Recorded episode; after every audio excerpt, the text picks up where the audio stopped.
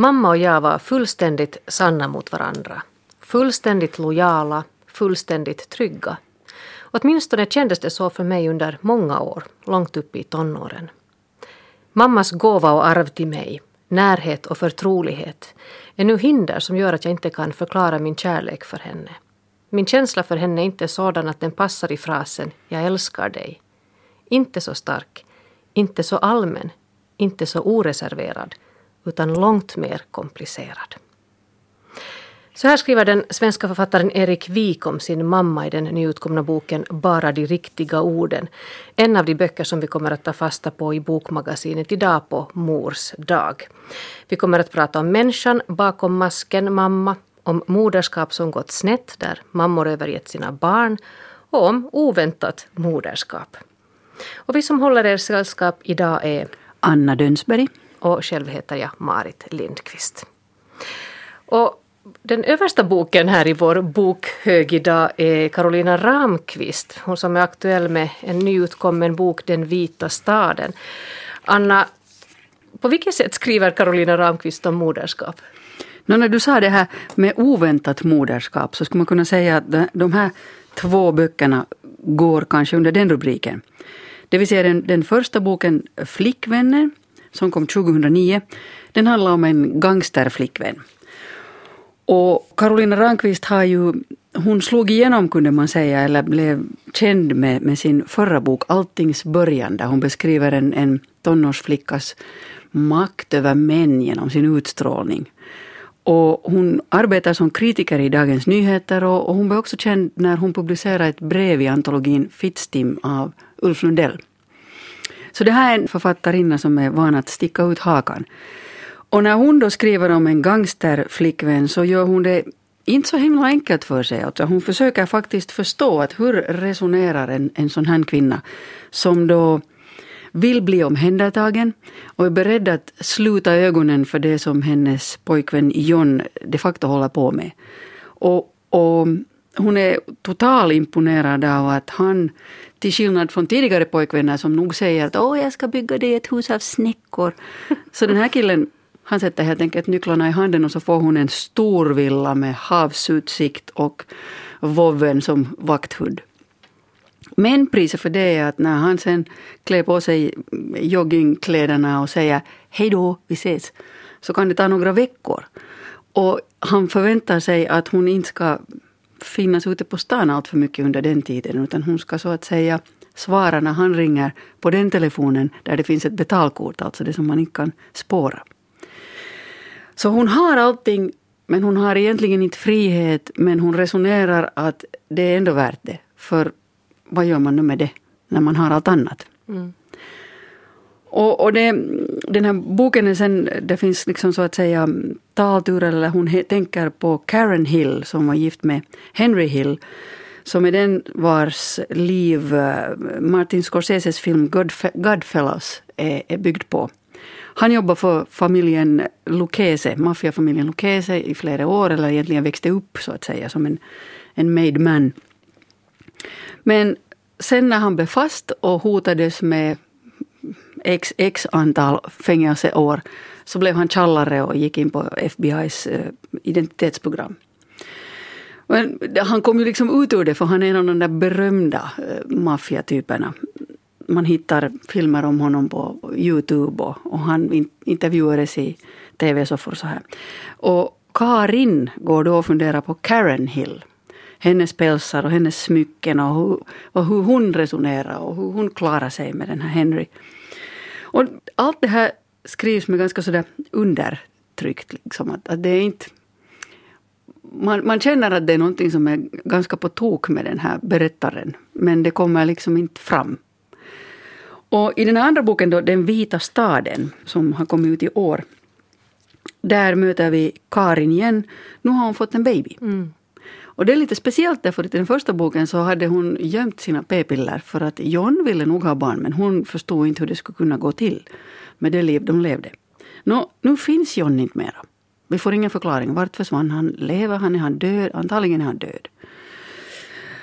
Och då har på något sätt allt försvunnit.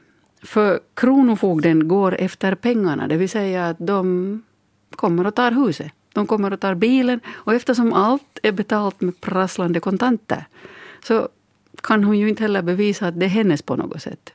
I och för sig så var det kanske inte någonsin när det kom eftersom allt är skaffat på stulna pengar. Och det som är spännande med den här boken, att den, den skildrar moderskap väldigt omsorgsfullt. Den här babyn Dream, som hon heter. Hon skildrar hur hon doftar och hur hon rör sig, vad hon undersöker. Amning är väldigt centralt här.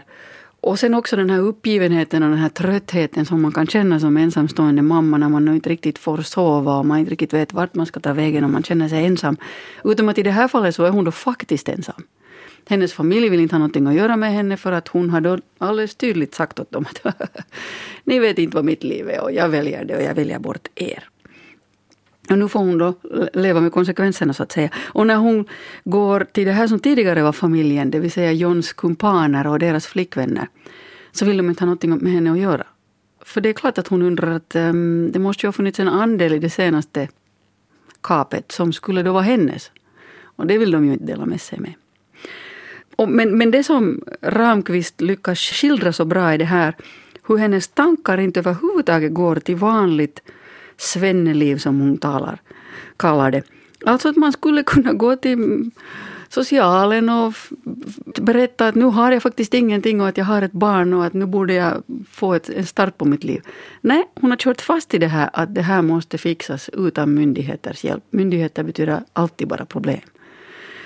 Men hon skriver inte ut det så här, det är jag som säger det här nu. Ramqvist liksom lyckas skildra det här och avslöja de här tankegångarna bara genom att hålla sig till konkreta detaljer. Paraplyvagnen som man skuffar i snömodd och tröttheten och, och den här, det här våldet som finns öppet eller latent i de här kumpanerna när hon kommer och, och, frågar att finns det någon hjälp för mig? Att förstår ni att jag har ingenting nu? Sen finns där en twist på slutet som jag förstås inte kommer att berätta. Det är jag som just tänkte fråga att hur går det sen? Nej, det berättar jag inte. Så här på mors dag så diskuterar vi böcker om moderskap i Bokmagasinet här idag. Och en iakttagelse som jag, som jag tycker att jag har gjort under de senaste åren är att många författare och skribenter, det här gäller då både, både män och kvinnor, så under en lång period så skrev man böcker om sina fäder. Och idag så har man då mer och mer gått över till att gestalta mammorna. Och det här då i mer eller mindre fiktiv form. Och ofta är det samma författare som först har skrivit om sina pappor och som nu då har velat skriva om sina mammor. Och jag vet inte sen om det här är någon slags utslag av strävan efter någon slags jämlikhet eller jämvikt. Att man också då vill synliggöra de här mammorna eller om det finns en uppriktig vilja att skildra och att försöka förstå den här människan bakom masken mamma om man säger så. Och en som för några år sedan gav ut en bok om sin far är den svenska författaren Erik Wik som i boken Allt vi här drömma om skrev om sin pappa Olof. Den här pappan levde en stor del av sitt liv ensam i ett primitivt hus i skogen. Sen han blivit fullständigt betagen och uppslukad av Swedenborgs andliga universum. Och när Erik var en riktigt liten bebis så gled hans pappa in i en egen värld där det inte fanns plats varken för familj eller vänner och han flyttade alltså ut i en liten sån här stuga utan el och rinnande vatten. Och här kunde han då i lugn och ro läsa Swedenborg och ägna sig åt egna bibelstudier. Det, det, är en alldeles förfärlig skildring av hur, hur den här eremiten och munken glömmer att han har en familj. Ja, och till saken hör att han var miljonär. Alltså att han levde i fullständig askes i den här stugan. Nå, i varje fall, det här är en, eh, i vår är Erik Wik aktuell med boken Bara de riktiga orden. Eh, det här är en bok där han skildrar sin mamma, mamma Ulla, som under alla år då sökte, skulle man kunna säga, en roll eller en plats och kanske också ett sammanhang i sitt liv. Och tidigare i år så gästade Erik Wik programmet Lundströms bokradio på Sveriges Radio för att berätta om sin bok. Och så här lät det då. Ma, ma, ma, mamma. Mm. Det där är första sidan i mm. din nya bok, Bara de riktiga orden. Mm. Om Ulla, som är din mamma. Ni bor här, i, när boken börjar, i ett radhus i Kungälv. Mm. Du har en stora syster som heter Katarina och du har blivit till. Vad är det som får dig att fundera på om du är ett mirakel? Eh, mamma hade extremt traumatiskt med min pappa redan efter min stora systers födsel. Han, han gick in i, i sin Swedenborg-värld, en, en teolog från 1700-talet som han blev helt besatt av. Och Ja. han kommunicerade inte med mamma. Blev helt iskall och kylig och hon blev mer eller mindre rädd för honom. Men ändå, ja, de måste på något sätt ha förenats i någon liten stund där. Och det var tydligen enda tillfället som de hade sängumgänge. Och då blev jag till, trots att mamma även hade preventivmedel. Och då sa mamma att, att jag måste ha varit ett mirakel. Alltså till mirakelbilden hör kanske också det här faktumet då att eh, det är så att din mamma som är gravid med dig där knuffas av din pappa, det här skriver de i boken. Så hon far i golvet och det leder till att du föds sju veckor för tidigt. Mm. Och då väger du Ja, 1,8 tror jag. Eh, Du, du, du, borde inte kunna bli till och den där lille Erik funderar då. Och jag, jag undrar om det stämmer det där med att jag skulle vara en ny Jesus av något slag. Hur, hur tänker du? Ja, men det, det steg mig väl lite åt huvudet det där. Man tackar inte nej till att bli håsad. Absolut inte. Så att jag började fundera på, eh, ja, det kanske stämmer, och så, men vad innebär det då? Men då kommer det säkert folk och talar om för mig vad jag ska göra som den nye Jesus. Eh, Men så kollade jag upp lite mer och så förstod jag att Jesus började inte predika förrän i 30-årsåldern. Och då som eh, jag kanske var 8-10 år så tänkte jag att ja, men det är så lång tid så att jag, jag hinner vänja mig. Jag är ju blyg och sådär, men jag ska nog klara av det för då är, då är jag ju vuxen och stor och sådär. Eh, mamma kallar det ibland för ehm, behövs inte. Ja. Varför det? Nej, för att jag var rätt anspråkslös. Jag, jag, jag behövde inte nya kläder eller, eller häftiga prylar eller modegrejer. Och jag var väldigt hjälpsam och det var väl lite grann min livsroll då som liten, att, att vara hjälpsam och, och, och eh, blyg, blygsam och anspråkslös. Ja, men jag var tillfreds i den rollen. Ja. Det är en bok som är skoningslöst ärlig i sina försök att fånga mamma Ulla. Som när första flickvännen är med och mamman här känner sig tvungen att påpeka flickvännens lite tjocka mage. Eh, vad, vad driver dig att ha med en sån scen och andra där din mamma just i tillfället eh, svår att tycka om? Jag skulle inte skrivit boken om jag inte hade den här viljan att vara, vara helt sann. Mm. Sann vad gäller henne och sann vad gäller mig själv. Jag är ju ändå ute efter att försöka förstå saker. Och om man då ljuger eller tiger om vissa svåra saker, då kan man inte riktigt förstå. Jag måste ta med allt. Samtidigt så har du ihop med henne en, en självklarhet som du inte känner med någon annan. Du, du hälsar på henne när, när hon senare bor i Frankrike och så skriver du så här. Jag kan ligga där på pinnsoffan och bara vara. Mamma är mamma och jag är jag. Ingen känner mig som hon. Och kanske ingen känner henne som jag. Vi behöver inte förställa oss. Så mycket jag har betytt för henne. Det lilla miraklet som skedde när allt var som mörkast. Det mörker som är vårt speciella ursprung. Och som ingen utom vi, och förstås Katarina, någonsin kan förstå. Vad är det här för ett mörker? Alltså mörkret handlar i första hand om, om min pappa. Och den rädslan hon hade för honom smittade av sig på oss barn. Så att när han efter flera års tystnad försökte få kontakt med oss och sånt där så vågade vi inte. Vi, vi var så uppskrämda om mammas trauma. Det, det var ett stort svart hål i familjen. Han, han bodde för sig själv och om honom har du skrivit boken Allt vi här drömmer om som kom 2009 om din pappa Olof Wik.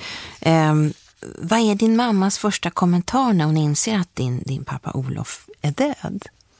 Ja, alltså nästan innan jag hunnit avsluta meningen så ser jag hur liksom ett leende sprider sig i hennes ansikte.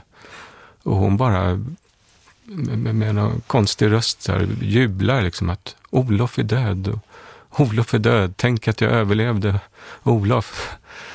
Och så nästan, vi gör nästan glädjedans där och då så ser hon mig som ja, kvällen innan fått veta att min pappa har dött. Och förstår att där står en, en son som har berövat sin pappa. Så att jag, då lugnar hon sig lite. Men hon var spontant lättad. Mm. Ja. Det, det som också händer i boken vi får med om är det att din, din syster Katarina dör. Mm. Eh, hur, hur tänker du då kring, kring din mamma? Du skriver ganska utförligt om det den här första när du fått dödsbeskedet. Och, ja. Ja, ja det, det, det är svårt. Jag har försökt beskriva det. Men eh, eh den här lilla kärnfamiljen som redan har berövats pappan för att han har försvunnit i dimman. Och så, och så dör min syster, min enda syster. Och, och, och så ska jag meddela henne som bor 300 mil bort att detta har hänt. Så att det, Hon är i Frankrike ja, där. Du ska, ja. ja. Så att det är en oerhört svår stund. Hur ska jag göra? Jag måste ändå, jag vill ändå tala om det själv. Jag vill inte att hon ska bli, nås av ett rykte. Eller något. Det är en oerhörd omsorg och planering du har hela ja. den här första natten. Det är väldigt gripande att läsa om. Oh, förlåt. Ingen fara. Det är ju en otroligt eh, nära bok det här. Vad, vad, är det som, vad är det som griper jag dig tänker, just nu? Vad tänker du på?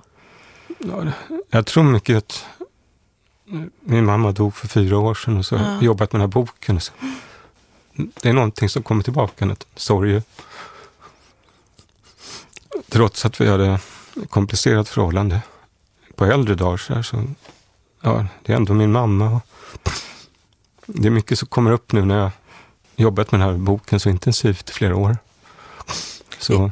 Jag tänker det måste vara speciellt för det blir ju en död som man avslutar med en bok och sen är det också någonting som föds, som du precis har fått i din hand. Mm, mm. Det är ett väldigt speciellt tillfälle också att ladda. Ja, det är en, för alla författare och speciellt för mig som skriver lite långsamt så det blir inte så många böcker. De kommer inte så ofta så det är en stor glädje. En fantastisk känsla när boken är tryckt och jag får den i min hand. Men den här gången så är det många starka känslor som blandar sig in. Mm. Alltså, du, du, ja, du, någonstans har jag också lite dåligt samvete för att jag lämnar henne. Men eh, jag, hopp, jag, jag har en enorm sanningskärlek. Jag vill mm. förstå samhället och människor och då vill jag ta med allt. Så jag har skrivit mycket om krig och konflikter och, och när jag skriver om människor så vill jag också ta upp de svåra sidorna. Mm. Jag hoppas ju att det uppskattas i någon himmel någonstans. Även av de, av de som utlämnas. Man får ju krig på lite olika sätt. Det här är väl, alltså med föräldrar har man ju både kärlek och krig också faktiskt. Ja. Det är inte så som pågår. Ja, men det har varit mitt liksom, credo i, i mitt författarskap, om jag får prata så här högtidligt. Att det är ytterst privata och det stor eh, politiska. Att det, det, det, det, finns enorma paralleller och det, det, finns det här mörka och ljusa. Mm. I, I, båda sfärerna, i det ytterst lilla och i det, och i det jättestora. Mm. Men den här scenen som jag var inne på nu, när, när du blev så ledsen, där är det faktiskt så att du tar ett enormt ansvar för din syster har just dött och det du håller på med hela första natten det är att tänker, hur ska jag, hur ska jag säg, hur ska jag kunna säga det här till min mamma?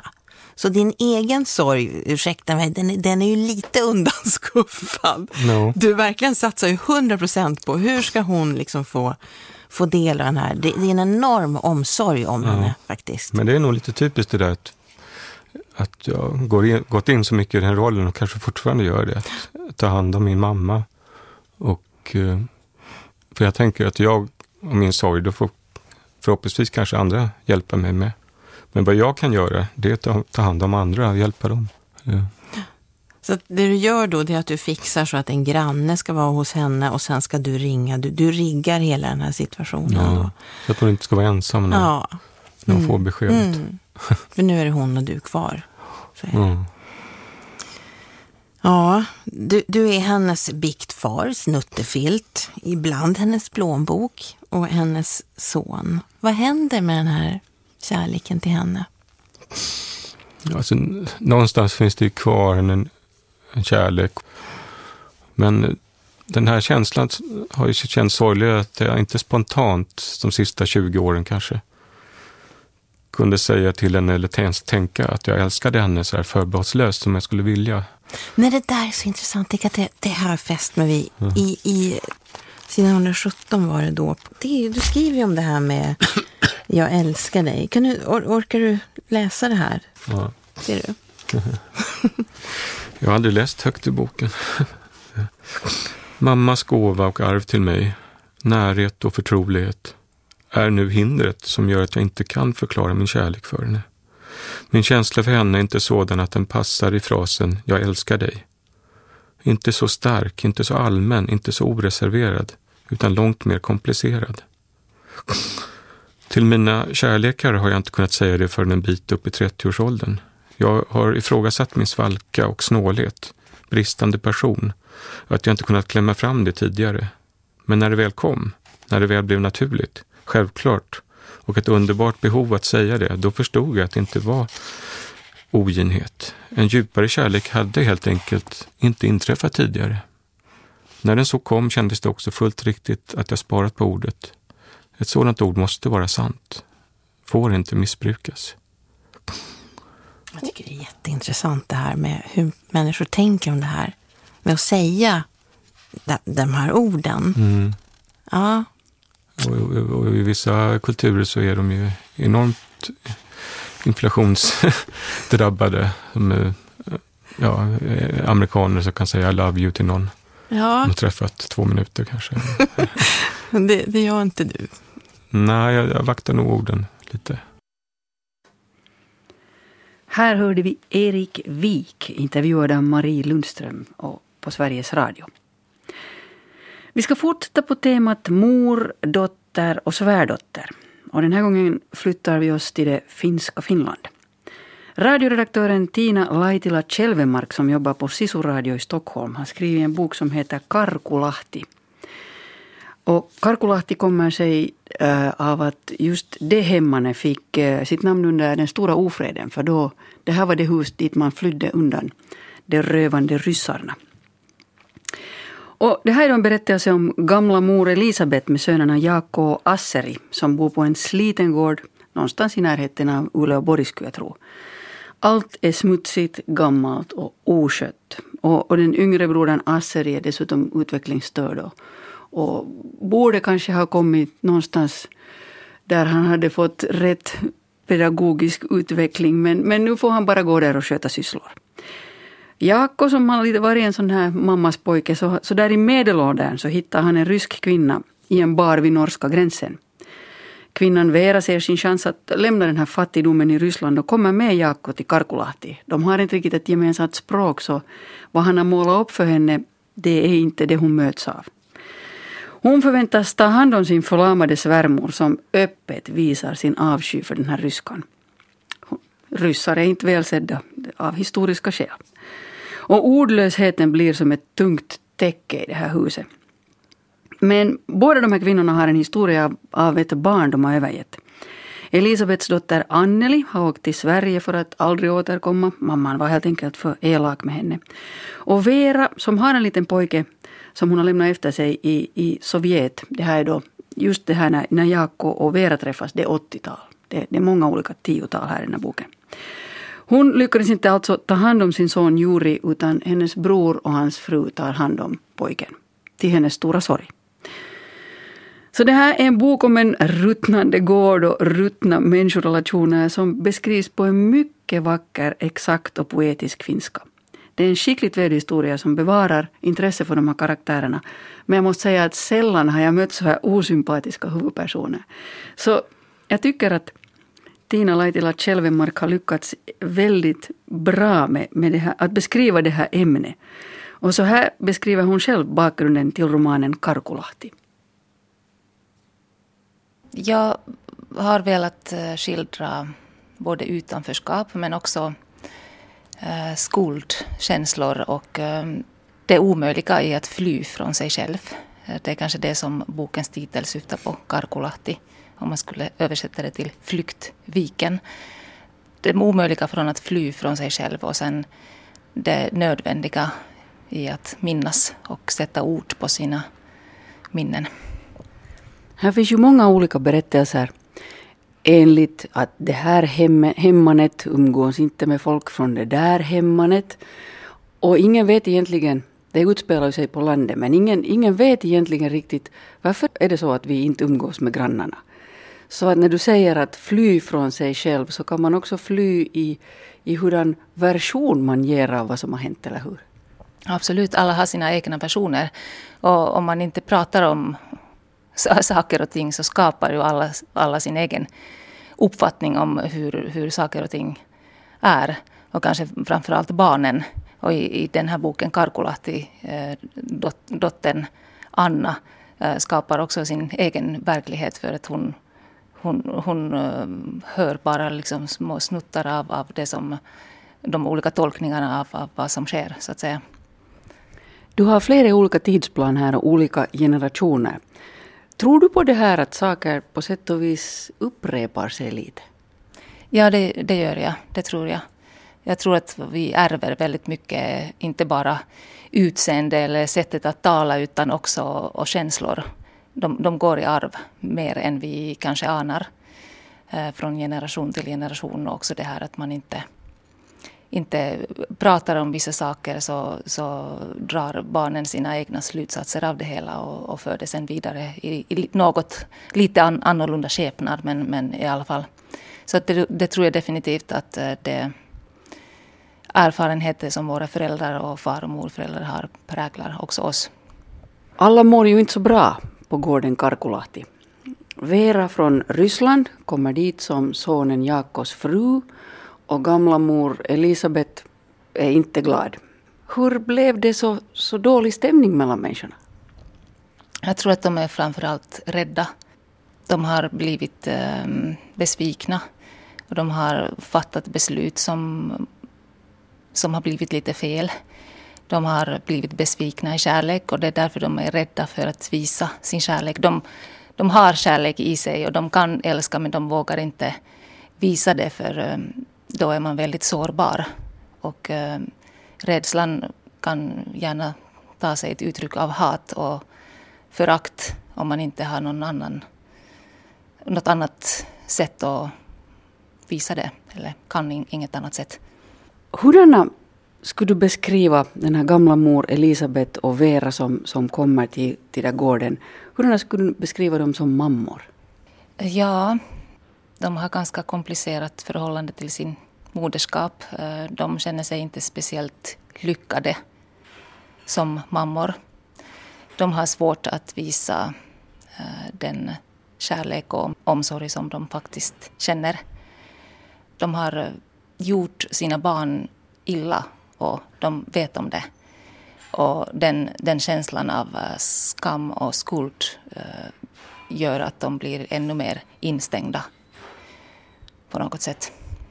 Vad tror du det gör åt en människa om, om hon känner att hon har gjort sitt barn illa, övergivit det, inte gett det tillräcklig kärlek? Det är på något sätt det värsta man kan äh, tänka sig och den, jag tror att man värjer sig mot den insikten ganska länge på, på många olika sätt för att inte behöva möta det, så att säga. Och det, det är lite grann det som, som både Vera och Elisabeth har gjort. Men någonstans måste jag tror inte att den vägen kan vara hur länge som helst. Utan, och också i, i boken Karkulahti så börjar de åtminstone lite grann öppna, öppna sig och berätta för varandra och kanske lite grann lätta sin, sin skuldkänsla och sorg. Ja, det, där, det är ditåt du öppnar ett, ett hopp så att säga. Att om vi pratar om det som har varit och om vi faktiskt lägger fram det så då är vi inte lika sårbara längre. Ja, precis. Bara man vågar, vågar säga det högt och kanske berätta för en annan människa så, så blir det en aningen lättare, även om det inte gör det ogjort och även om man ändå måste fortsätta leva med det så, så är det, fin, finns det lite mer hopp. Den här Vera som kommer då till Finland, så hon, hon får en vän. Hon får Sinikka från granngården. Och och min tolkning var på sätt och vis att Sinikka är en av de få som inte går omkring och bär på, på skuld och, och komplex och så här. Hon kändes ganska frisk. T tänker du samma? Ja, det, det, gör jag faktiskt. Hon är liksom på något sätt eh, hemma i sig själv och hon har hon har säkert också sina hemligheter och sina skuldkänslor men de är i mycket mindre, mindre skala. Och därför är hon öppen mot, mot andra människor. Och inte, inte stängd i sig själv som de, som de andra kvinnorna är. Så hon är lite grann av en frisk fläkt där. Du har tidigare du har en novellsamling som handlar väldigt mycket om identitet, om att vara Sverigefinländare och att höra hemma och så här. Men på sätt och vis så handlar den här romanen också om identitet, eller hur? Ja, det kan man säga, absolut. I Kadon och Tranta novellsamlingen, där är det kanske fler människor som har förflyttat sig också rent fysiskt eller befinner sig i liksom så brytpunkt på olika sätt. Här handlar det kanske mer om uh, barriärerna eller gränserna som man har inom sig. Eller det här behovet av att uh, våga vara sann mot sig själv och därmed även kunna möta andra. Du är själv bosatt i Sverige och du skriver på finska. Hur känns det? Det har sina för och nackdelar. Ehm, det känns bra för det mesta. Ehm, det är klart att jag kan ibland vara lite orolig för min, för min finska. Att den inte ska utvecklas. För att den alltid kommer vara på samma samma årtionde. Liksom. Jag flyttade från, från Finland. Den oron kan jag känna, känna ibland. Men sen, jag ser det också som en väldig styrka att jag har liksom två starka språk som jag kan hämta ifrån så att säga. Jag tror att, det, att jag pratar och också tänker mycket på svenska och använder mycket svenska i min vardag. Jag tror att det, det är bra och påverkar mitt, mitt sätt att skriva. Och ibland ehm, ibland använder jag också svenska språket som, som, som ett verktyg när jag skriver på finska. Om jag kör fast någonstans och inte vet riktigt hur jag ska till exempel skriva någon dialog och inte riktigt vet vad som ska komma nu och vad, vad den personen ska säga så testar jag att skriva det på svenska istället och se om det händer något annat. Och det hjälper ganska ofta. Berättelsen blir synligare på något sätt. Har du bott alltså länge nu i Sverige? 20 år. Det, det är ditt vuxna liv. ja, hela mitt vuxna liv. No, men känner du dig att du är ett stycke ifrån dina läsare? För de finns väl här i Finland? Jo, absolut. Det kan jag känna ibland. Eh, det är klart att det finns många som läser på finska i Sverige också. Det finns en stor finskspråkig befolkning där. Men det, det kan kännas som lite tråkigt att det, jag kan inte möta läsarna så ofta och kanske inte åka runt på på olika, gå på, läsa högt i biblioteken och, och, och sådär. Så det, det är nackdelen av att bo i ett annat land. Det finns ju väldigt mycket att hämta ifrån från Sverigefinnarnas äh, eh, liv och det är inte så mycket som har skrivits än om det faktiskt. Så att det är mycket möjligt att jag kommer att skriva om Sverigefinnar också framöver. Alltså det finns, Asko Salberg har skrivit om Sverigefinnar och sen Susanna Alakoski som skriver på, på, på svenska. Men det är ganska märkligt att man tänker på att det är över 700 000 invånare i Sverige som har finskt påbrå på olika sätt. Att det inte finns fler som skriver om, eh, som är Sverigefinnar som skriver om, om, om sina liv. Så att det, jag hoppas att det blir fler. Antagligen så måste man göra just det, det valet som du nu också har stått inför. Att skriver jag då på finska eller skriver jag på svenska. Susanna Alakoski skriver ju på svenska. Ja, och hon har ett, en politisk agenda så att säga. Ja. Men, men du har valt att hålla det där, det där barndomens mustiga språk. Jo, absolut. Och jag känner det ändå liksom, finska är mitt modersmål och jag, jag skriver bättre på finska. Det tror jag jag liksom kan jag kan elaborera med språket på ett annat sätt. Jag kan vända och vrida på det och på ett annat sätt än, än jag kan göra med, med svenskan. Så att det var ganska självklart val. Sa Tina Laitila Kälvemark som är aktuell med romanen Karkulahti. På mors dag för tre år sedan dog Vilja Erika Tarkki. I flera timmar hade hon då blivit allvarligt misshandlad av de som borde ha tagit hand om henne. Hon rullades in i en madrass och hennes mun tejpades igen med isoleringstejp och sen kvävdes hon långsamt till döds medan fadern och styvmodern satt och tittade på TV bara en liten bit ifrån. Vilja Erika blev bara åtta år gammal. De skyddslösa erikoista är titeln på en minnesantologi som kommer att publiceras på Svenska Yles webb nu i veckan. Och Peter Lytke som är webbansvarig för kulturens sajt på Svenska Yle berättar vad projektet handlar om. No, alltså, I kort sett handlar det om tolv författare som har skrivit varsin dikt om eh, det ofattbara som hände då på morsdagen för tre år sedan när den eh, åttaåriga Erika mördades av, av sin far och sin styvmor. Och ehm, um, tolv författare har skrivit poema runt detta och har på ett eller annat sätt bandat dem eller låtit banda dem. Så att det är alltså webbvideon. Det är en videoantologi, en webbantologi kring, kring det här temat. Varifrån kom initiativet till det här projektet? Det kom från författaren Johanna Holmström.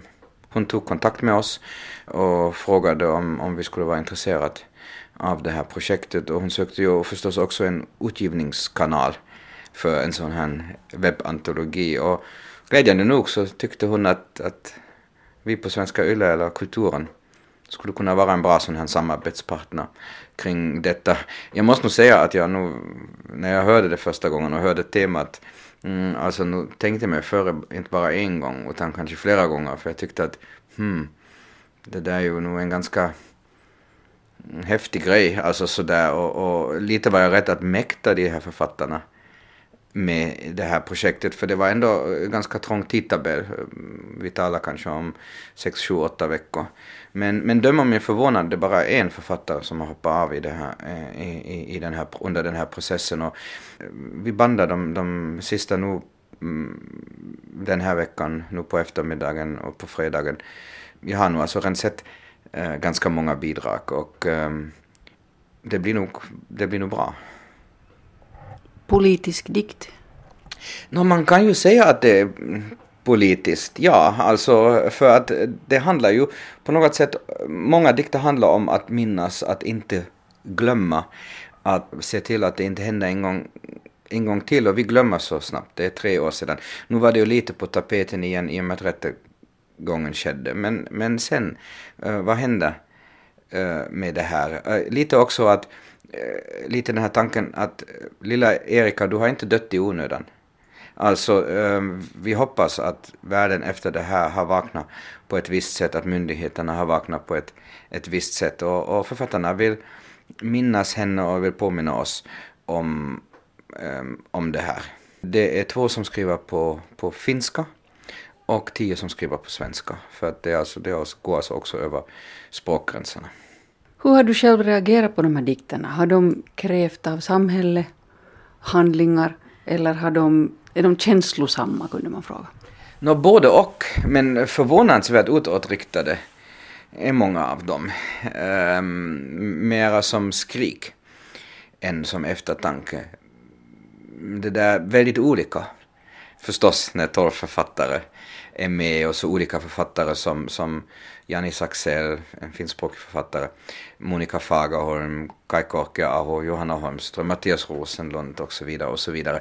Så de är ju väldigt olika eh, men, men enormt intressanta och, och det, hände, det, har också hänt att jag fick en dikt då tillskickad som författaren har filmat själv och så såg jag på den och så, så måste jag gråta för att det var så hemskt. Andra, eh, till exempel Monica Fagerholm gjorde med sina primadonnor i Ekenäs i princip en performance kring detta, sju personer på en scen. Vi har också fått, jag har också fått en animerad dikt av eh, Jolin Slotte. Um, så att en, en, en, enorm flora av olika uttrycksmedel, men, men alla under samma tema och ingen gör något hysch om mm, själva temat. Det är nog klart vad det är frågan om. Det sa alltså Peter Lytkeo. Minnesantologin Det skyddslösa erikoista publiceras på Svenska Yles webb nu i veckan. Bokmagasinet packar ihop för den här gången. Böcker som vi har diskuterat idag är Erik Viks Bara de riktiga orden, Carolina Rankvists böcker Flickvännen och den vita staden och Tina Laitila Kjelvemarks bok Karkulahti. Och på webben kan man läsa några artiklar som vi har skrivit om Carolina Rankvists böcker och Erik Viks böcker. Om en vecka kommer vi att dyka ner i myternas och monstrens värld för att se vilka historier författare som Ola Nilsson och Anne Carson kokar ihop av myter om Orfeus och Eurydike och Herkules och hans stordåd. Vi som håller i trådarna för Bokmagasinet är Marit Lindqvist. och själv heter jag Anna Dönsberg och vi tackar för oss.